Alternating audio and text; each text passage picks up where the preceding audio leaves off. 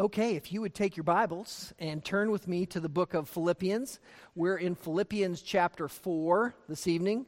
Philippians 4 and verses 1 to 9. We come again to this great section of the fourth chapter, these first nine verses, and it's just such a powerful section of text in Philippians 4 and verses 1 to 9. And this now the third week on this text, and we've seen so many great details in these nine verses. We've recognized that conjunction at the beginning of verse 1 that connected all the way back to the previous three chapters.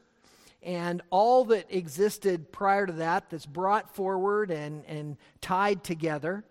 We've already seen five points in these first seven verses, and these indicated of many different details and, and many different teachings and exhortations that Paul has brought forward to us. And each of these five points, we've given a two word title and done so kind of uh, making them connect with a, a P and an I. If you were a Magnum PI fan, um, then you're telling your age, but that's all right, we won't tell. But that's what we've used for each of our points, and we'll continue to. Our, our first verse was a perfect introduction, which revealed Paul's great love for this church. And all through Philippians, we've talked about the power and the, the wonderful piety that's in this church in Philippi. And Paul's love for them is overflowing in this perfect introduction as he exhorts them to stand strong. In our second point, we saw a particular intercession in verses 2 to 3 where Paul was admonishing the church to intercede with these two particular women who were godly women who had had a powerful impact and usefulness in Paul's ministry, but were now struggling with one another interpersonally. And so he exhorts the church to help them in the lives that they're leading. Our third point from verse 4 was a prescriptive imposition. And that prescriptive imposition is where Paul emphatically prescribes to the church to rejoice in verse 4. Two different times giving us that command to rejoice. And the fourth was the, the purposeful injunction in verse 5, where gentleness was commanded something that seems almost contradictory or uh, like an oxymoron, the, the jumbo shrimp, that we're commanded to show our gentleness.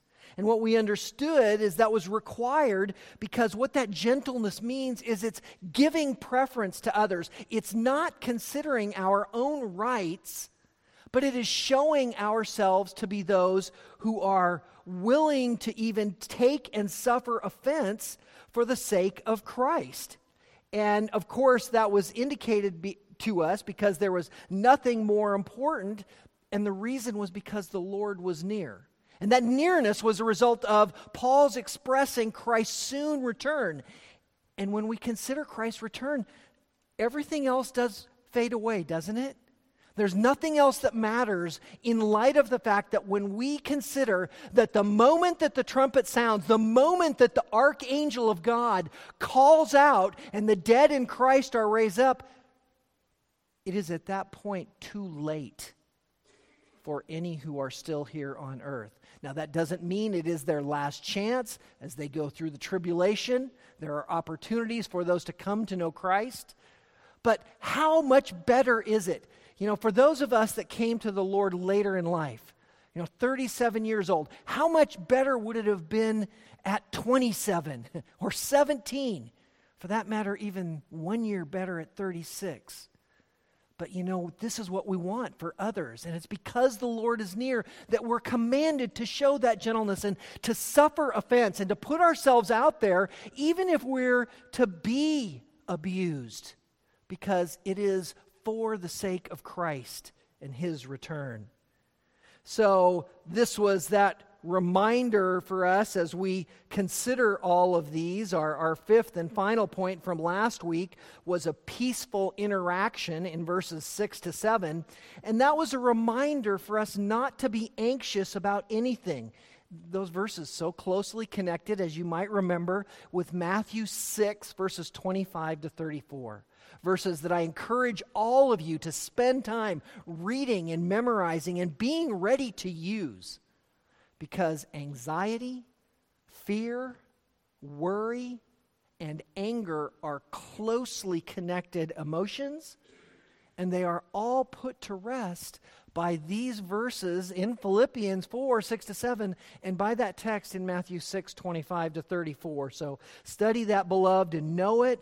And as we pray in all ways and all times, God gives us this supernatural peace, does He not? As we give these things over, even the most difficult things of our lives. So you can go back and, and review all of those if you've missed any of them. And with these as our background, we come to our text and our title for tonight, our title continuing from the last two weeks, the same as it's been, The Beginning of the End. The beginning of the end. And we could call this part three, as this is our third evening together in this. So let's read our text and talk about these final two points.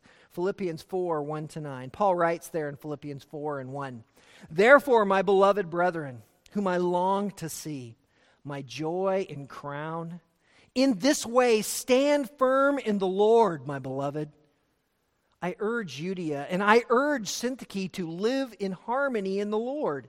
Indeed, true companion, I ask you to help these women who have shared my struggle in the cause of the gospel, together with Clement also and the rest of the fellow workers whose names are in the book of life. Rejoice in the Lord always. Again, I will say, rejoice. Let your gentle spirit be known to all men. The Lord is near. Be anxious for nothing, but in everything by prayer and supplication with thanksgiving let your requests be made known to God. And the peace of God, which surpasses all comprehension, will guard your hearts and your minds in Christ Jesus. Finally, brethren, whatever is true, whatever is honorable, whatever is right, whatever is pure, whatever is lovely, whatever is of good repute, if there is any excellence, and if anything worthy of praise, dwell on these things the things you have learned and received and heard and seen in me, practice these things, and the God of peace will be with you. The beginning of the end. Well, verse 8 begins our first of two points for this evening, and the last two in our section. Verse 8, which is our sixth point as we've been going along now in our series, I've titled A Ponderous Implication. A Ponderous Implication.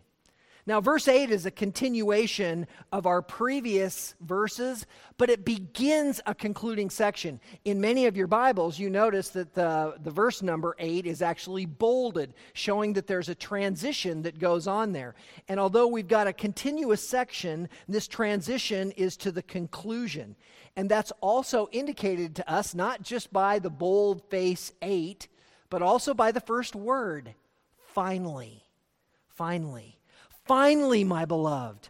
After this vast array of teaching that he's brought to us, finally he's bringing us to a conclusion regarding it. We've had seven commands so far in these first seven verses. He commanded us to stand firm in verse 1. He commanded us to help them in verse 3, that is, the ladies. He commanded us twice in verse 4 to rejoice. He commanded us to make known our gentleness or our conciliation in verse 5.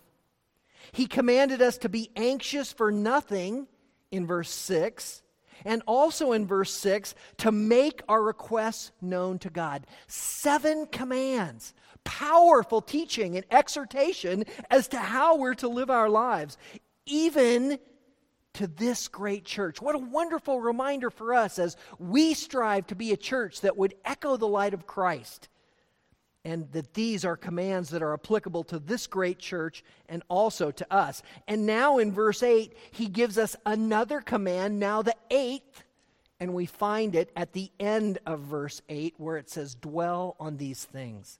That also is a command.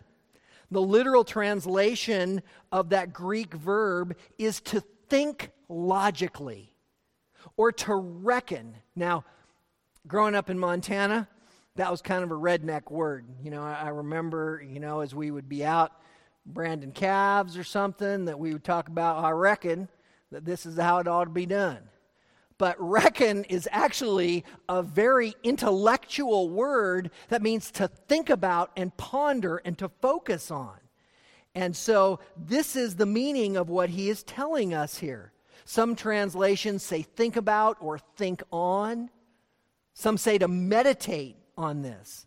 And it is actually it's the last word in the Greek sentence in verse 8, making it the second most emphatic position in this sentence. So not only is it a command, but he places it at the end so that he draws us through the whole discussion and then tells us, now think about this.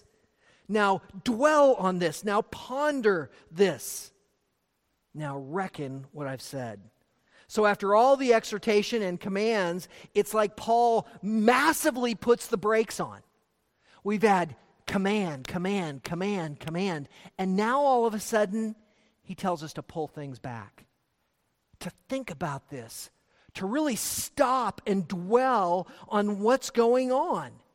So let's do slow down and think about or, or reckon or meditate or dwell on these things. And the items that we're to ponder are in our sixth point, this ponderous implication. And there are eight of these implications in verse 8 that we're going to look at. Eight implications that mark the list that we're to be dwelling upon. And the first is that which is true. That which is true. What does that mean? What things are really true? Can you think of somebody in the Bible that asked that question? What is truth anyway? Pilate, right? At Jesus' trial? That's a great place for us to go to understand the definition of truth. Because obviously, Pilate didn't pull that out of the air. And we see that in John chapter 18 and verses 37 and 38. It's actually John 18 38 where Pilate asks the question, What is truth? But prior to that, in verse 37, it's, the text says, Therefore Pilate said to him, So you are a king. Jesus answered, You say correctly, I am a king. For this I have been born, and for this I have come into the world, to testify to the truth. Everyone who is of the truth hears my voice. So, what is the truth? It is that to which Christ testified. John 17, 17. Your word is truth. So we know that it is this word that we hold that is the truth that we are to hold to and that we are to ponder on first. We, we also recognize that it isn't just in John 17. Jesus called the Holy Spirit the Spirit of truth in John 16 13. So not only is it the Word, is it the Scripture, but it is the Holy Spirit that is also truth. Paul said that Jesus in, is the truth uh, a few books earlier in Ephesians chapter 4, and verses 20 and 21, Paul writes, But you did not learn Christ in this way, if indeed you have heard him and have been taught in him, just as truth is in Jesus. So, these things that we are to ponder that are true are the Spirit, are the Word, are the Son, and of course also are the Father, as we see in 2 Timothy 2.25. So think about that. Meditate on that. Spend time in your day focusing on the truth that is Christ and that is, that is His Word. The necessity for us to be reading the Scripture becomes self evident here. If this is what we're to ponder, then we must be in it to reflect upon it and to have it bring new light and understanding to our hearts and minds. And, and I want to encourage you. I pray that you've got a good Bible reading program. And if you don't, come see me. I know of a number of great programs, depending on the time that you have, that will take you through the Old and New Testament. It's vital that we see all this going on in the New Testament, but so also the Old. You know, so many reading programs that focus on a proverb daily have you continually moving through the Psalms because they just are great truth and power. Well, the second implication that we are to dwell upon are the things that are honorable. This word also is translated as honest or, or noble. And 1 Timothy 3 8 uses this word to talk about deacons. And he says, Deacons are to be men of dignity. It is the same word that we have translated here in verse 8 as honorable, that which is dignified. It means that which is worthy of respect. What are the things that we think of that are worthy of respect in our lives? These are what we're to dwell on. These are what we're to ponder and focus our hearts and minds to. The third implication is that which is right. That which is right. The root of that word right is the same root that is used in the word righteous. So it's speaking about men that are rightly related to God or it's talking of things which are pure and which are innocent, that which is proper. What a, what a beautiful picture we have of this all around us in the world because so much is improper. And as we think of those things which we know are wrong, it immediately ought set our hearts and our minds on that which is right, on those deeds which we see that are upright and that are honorable, in men. Even as we have just celebrated the importance of Memorial Day and men and women who have given their life for our country. It would be wonderful to say they are all Christians and that they are all in heaven, but we know that's not the case. But they all have had a proper and an honorable perspective. They all have been seeking to do, in serving their country, that which they felt was right. So, this is an important thing for us to understand. Our, our fourth implication, after looking at that which is true and honorable and right, is whatever is pure. That is that which is without moral defect and, and free from sin. And we think of that and we go, oh my gosh, oh, what's that? I mean, none of us are free from sin. Is that the picture that's being painted? No, it's not. In fact, Peter uses this same term in 1 Peter 3 2 to speak about the perspective of the godly wife who is able to win her unbelieving husband without a word as he observes her gentle and respectable behavior. It is that respectable behavior that is the same word that we are seeing here in that which is pure. She is responding in a way that is of his consideration, in a way that is not that which, was, which he is deserving. Frankly, none of us as men are deserving of our wives that would respond in a submissive way. For each of us have in our own hearts too great of a degree of selfishness. But yet, here we see this word as part of that which we are to focus on that which is clean and undefiled. Ultimately, it is the picture of Christ, as we see in 1 John 3 3. But it's our progress, isn't it? As believers, this is where we're going. We're, we're on a road, we're on a path, and we're trying to grow in holiness, we're trying to grow in piety, and we're trying to understand as we examine God's Word and we allow it to impact and to reflect who we really are how we would grow in this purity, how we would grow in that holiness. And we're seeing a lot of overlap in these terms, and rightly so, because this is what we're to dwell on. These are the things that we're to have our hearts and our mind centered on. Our fifth implication is whatever is lovely. That means that which is pleasing. This is the only time this word is used in the scripture. And it's talking about that which is dear, that which is kindly affectionate. Can you think of those in your life who reflect that kindly, affectionate perspective to you? I pray that your marriages reflect that. I would pray that you had fathers and mothers that reflect that. I pray that, uh, you know, even your children or grandchildren would show that kindly affection to you. One dictionary notes that this is what characterizes the behavior of the church. Is that not a great picture? Think about the way that this body has ministered to you.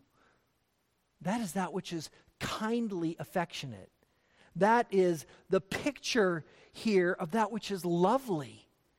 What a, what a beautiful example of others that are coming out. What a delight it is as, as we have one in our body who's going to have surgery. And we have this rally point of everybody that shows up at the hospital. And they don't just show up for a few minutes, but they come and they stay. And we all expect Lori to bring her goodie bag so that we have sustenance for the half hour or hour or four hours or whatever it may be. But that is lovely. That is the picture of the church showing the love of Christ.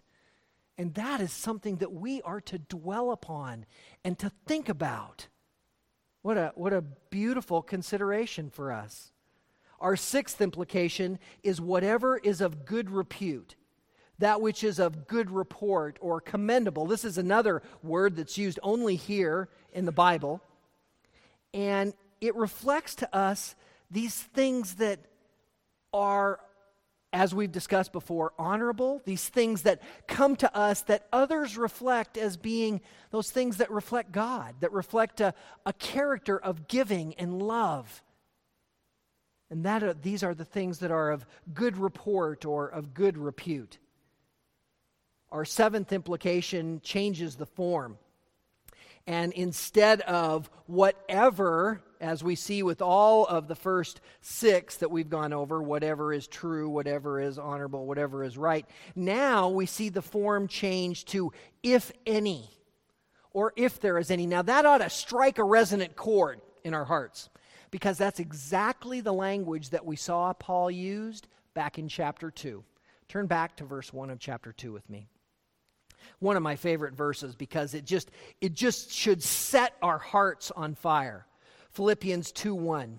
Therefore, if there is any encouragement in Christ, and we can just stop right there and go, go, is that a question? Is that a real question? If there is any encouragement as Christ? The real question is, is there any encouragement that is not in Christ? This is true encouragement. And then, if there is any consolation of love. Is that not the greatest consolation to know of the love that is shown to us by others in the church, by others in our family, and ultimately the expression that God shows to us in opening our eyes and taking us from darkness to light and in showing us Christ? Is there any greater consolation? What a beautiful picture. If there is any fellowship of the Spirit. What, what glory and joy is it to spend time talking with a believer? You know, we had a couple come in from out of town last night uh, unexpectedly on their way to uh, a funeral and spend the night with us. And just the evening of sitting and talking about the things of the Lord. What a, what a beautiful fellowship. What a, what a wonderful perspective. And if any affection and compassion, Make my joy complete, he goes on to say. So he asks all these questions, if there is any, as if to say, This is everything. So as he comes back to that same component here in verse 8, and he says, If there is any excellence, it's as if he's saying, These are all of the excellence. This is, this is where it sits. This is where the rubber meets the road. This is the importance of our lives together. If any, the excellent, the word excellence relates back to the word uh, efficient ability. So it's talking about something that is carried forward in action that is of excellence. It, it's used, this word is used mostly by Peter. It's only used five times in the Bible, four of them by Peter and three of those refer to the excellencies of God. Is that not a perfect picture of excellence? is there anything that God does that is not perfectly excellent? Everything that He does in our lives, everything that He does in, as He interacts with us, as He leads us and guides us and shapes us and hones us and even allows us to stumble and to fall, it's so that He can pick us back up and dust us off and say, I'm there. Let's move on the path. Let's learn from this. Let's not get that stone next time. Let's step over it. But even if you don't, I'm still there for you. He uses it, Peter also uses it one time to speak of moral excellency. And this word deals with all the matters of faith and life. All that's in our life from a faith point of view is, is a matter of excellence. It's a matter of something that is done with efficient ability. I would like to have come to the Lord earlier, but you know, I don't think the Lord was the problem in the process. I think probably it was a hard headed man. And it was that time where the Lord prepared the way, as He did with each of us, as He continues to do with each of us, and shows us this perfect picture. Well, our, our eighth implication is if there is any praise. As we consider all of the things we've talked about, as we consider the overall aspect of being right and pure and lovely, that which focuses on faith, what could bring, fa- bring true praise outside of that? Nothing can. Is this not what we really can bring true praise for? This is that which shows us the power and the truth of God. It shows us the strength that is in our walk. And it is so beautiful for us to understand this. These are the eight ponderous implications, and we're to dwell on them. When we spend time every day, we are to think about these things, all of the things that reflect this. And, beloved, everything that is in our world that reflects God shows these. I love to get up and to go out in the morning and to feel the humidity. It's so great right now. It is. It's just great. The thunderstorm in the middle of the night could have been a little shorter and a little quieter, but that's okay. Um, but to get up and to go out and to to feel the air, to smell the beautiful aroma, to look at the pine trees. You know, these are these are pictures of God. Pine trees, palm trees. I, I never can stop talking about palm trees. Why is it that God decided to inscribe palm trees upon the door of the sanctuary? I don't know, but I can't wait to find out. I mean, they're, they're incredible. And there's so many kinds. Which kind was it? Was it the kind that's in my backyard? Is it the kind that's across this neighbor's house? What is it? But all of these things are pictures of God. All of these things are perfect creations. All of these point us to God. They point us to Christ. They show us a plan. They show us perfection. They show us purity. Yes, creation suffers from the fall, and it longs to be delivered but it still points to the perfection of God. It still points to a perfect six literal 24 hour days of creation where God spoke and everything came into being, with the exception of man, which he formed from the dust of the ground and breathed into our nostrils the breath of life. As he breathed into this word, the perfect book to guide our lives. These are the things to focus on the love of the church, one another as we pray for each other. These are the things that are ponderous implications and that must saturate our heart and our mind because as they do, they crowd out all of the wrong stuff that tries to creep in. I can't be thinking about my selfishness. I can't be thinking about anything else when I'm focusing on the things that God has done in perfection. And that's what these eight implications bring forward. Well, our seventh point is a practical application. A practical application in verse 9, where it says, The things that you have learned and received and heard and seen in me, practice these things, and the God of peace will be with you. Practice these things, and the God of peace will be with you. Well, the eighth command in verse 8 was to think about or to dwell on these things. Now we get the ninth command in verse 9, and it is to practice these things. Think about them, sit there, ponder them, focus on them, allow them to saturate your heart and your mind, and now do them. Get the rubber to the road. Get out there and start acting. Our faith is not a passive faith. Our faith is not an unthinking faith. Our faith is an active, moving, living, breathing action that carries us forward. And that's what this final command tells us. Practice these things, do these things, dwell on them, yes, and now do them.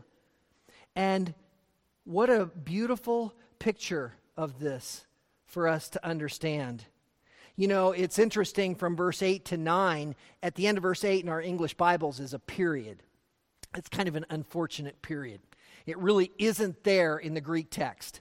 In fact, not only isn't it there, but verse 9 begins with a dependent clause, which means that verse 9 is immediately tied to verse 8. There's no separation here. We kind of see these as almost two remote issues by our sentence structure, but they're not. It's like, as a result of all that you have pondered, now go do these. And not only go do them, but the things that he tells us to do are what? the things that we have learned and received, the things that we have heard and seen in me, in Paul. These are the actions that to be are carried forward. You know, we talked earlier uh, uh, about Miss Zelna, and I don't, you know, we're not putting Miss Zelna on a pedestal, although she certainly deserves it.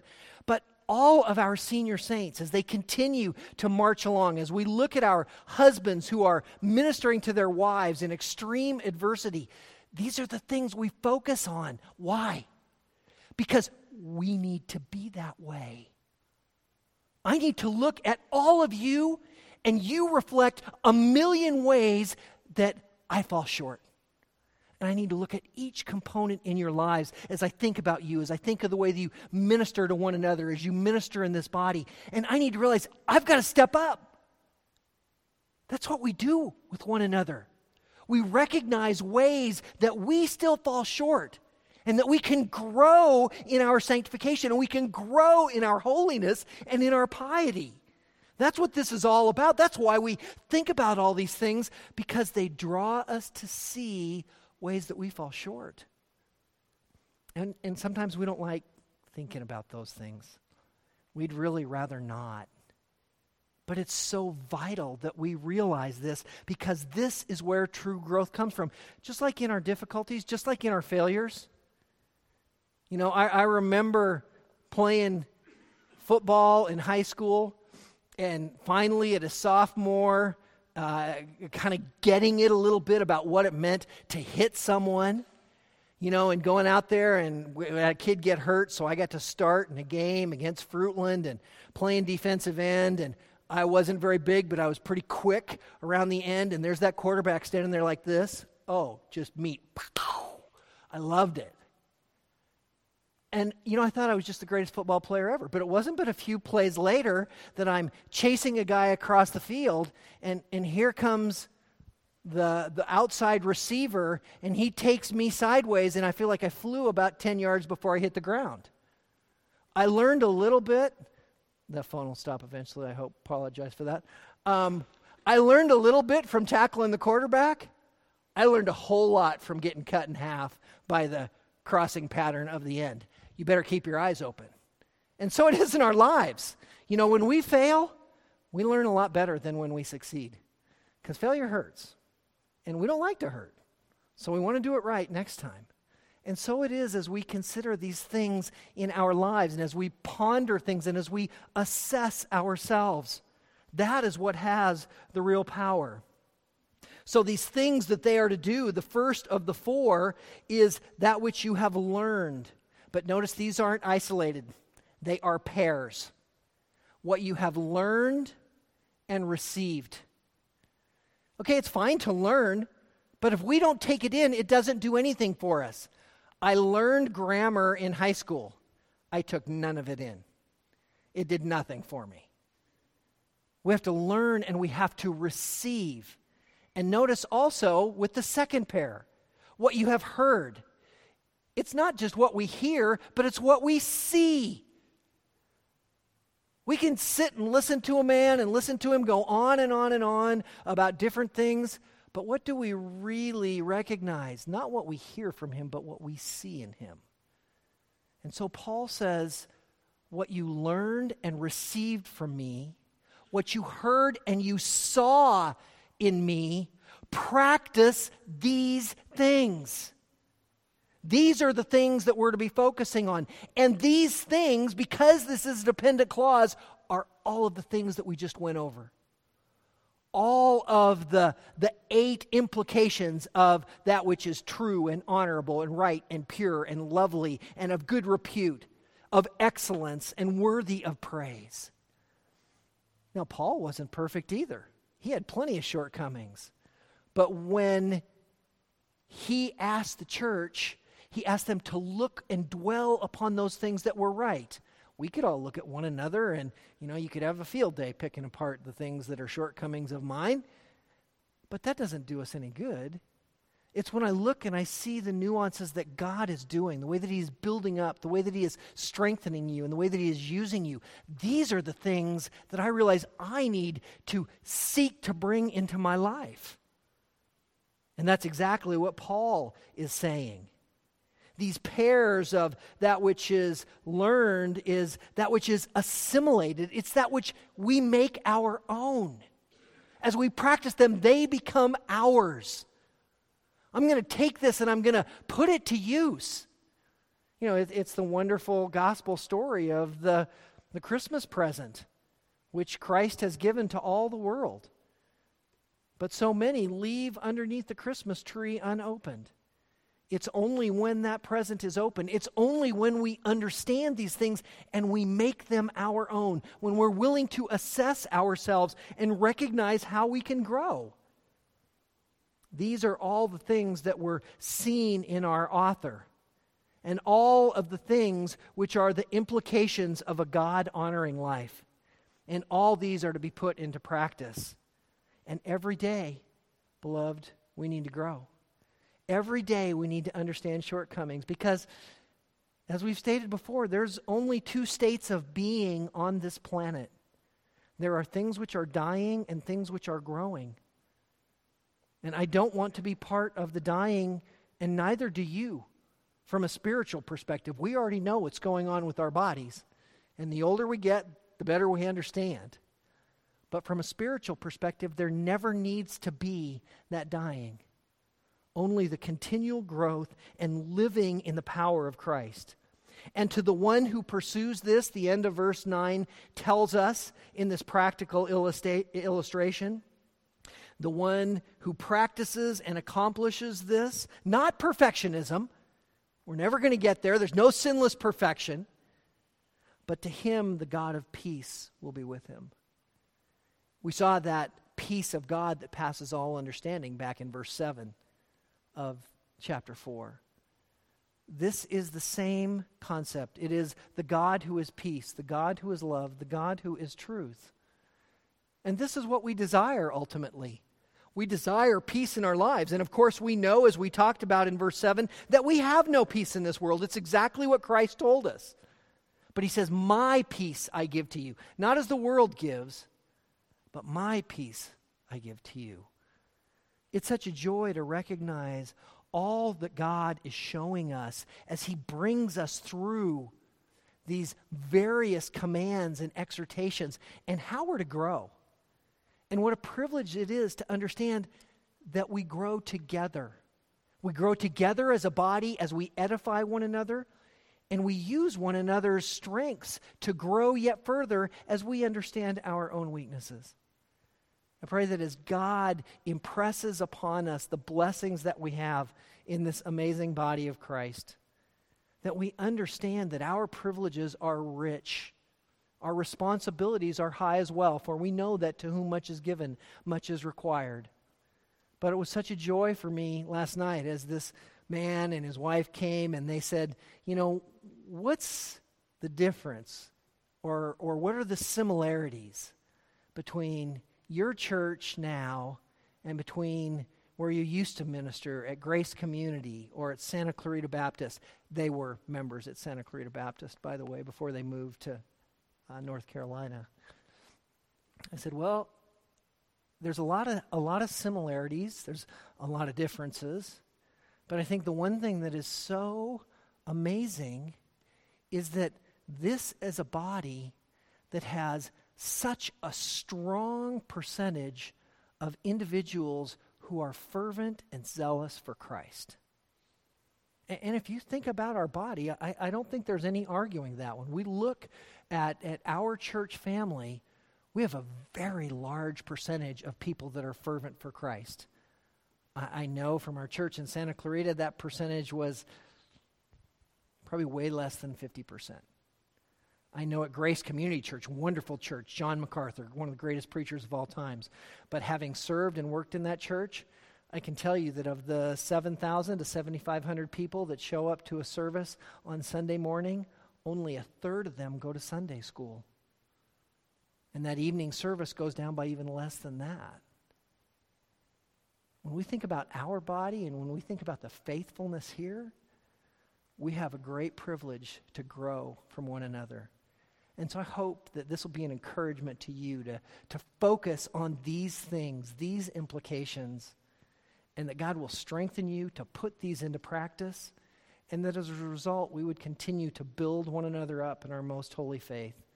Because it is the most glorious privilege we have, and we cannot miss a moment, and we cannot pass up a second of understanding those that are around us and looking at what God's doing in their lives to build them up and to glean from that because these are the things that we have to focus on.